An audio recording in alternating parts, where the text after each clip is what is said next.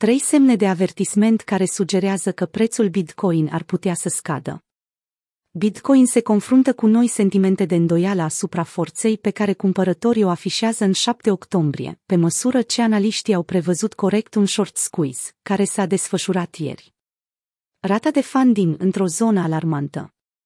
Datele colectate de TradingView și FTX arată că BTC-USD a continuat să fluctueze peste 54.000, după ce pragul de 55.000 de dolari a eșuat să ofere suportul necesar.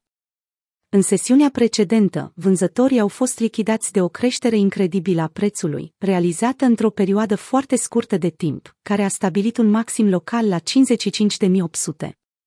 Toată mișcarea ascendentă a fost acompaniată de o presiune de cumpărare a taurilor, care au generat un volum de peste 46 de miliarde în ultimele 24 de ore, conform CoinMarketCap.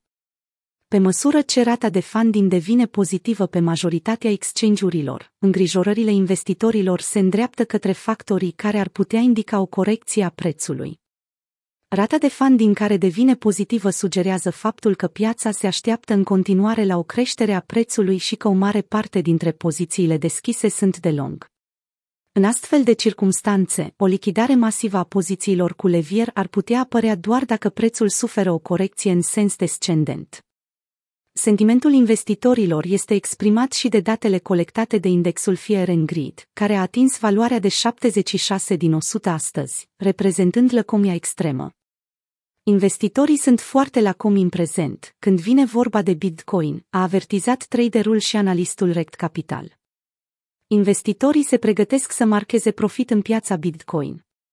Deși se află cu doar 10.000 de dolari sub punctul de ATH, stabilit în aprilie, Bitcoin se confruntă cu rezistențe importante atât la 58.000, cât și la 60.000, și cine știe câte altele, odată ce depășește ATH-ul și intră din nou în price discovery.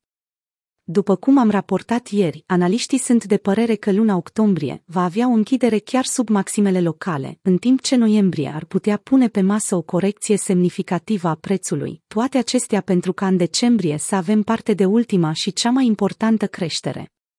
În orice caz, participanții la piață care se află în sfera cripto de câțiva ani sugerează deja o strategie de marcare a profitului pe parcursul săptămânii curente. Printre ei se numără și John Bollinger, creatorul popularului indicator Bollinger-Benz. Benzile Bollinger urmăresc volatilitatea în sens ascendent și descendent ale unui activ, iar pentru Bitcoin, în prezent indică faptul că o situație mai calmă a pieței ar trebui să predomine.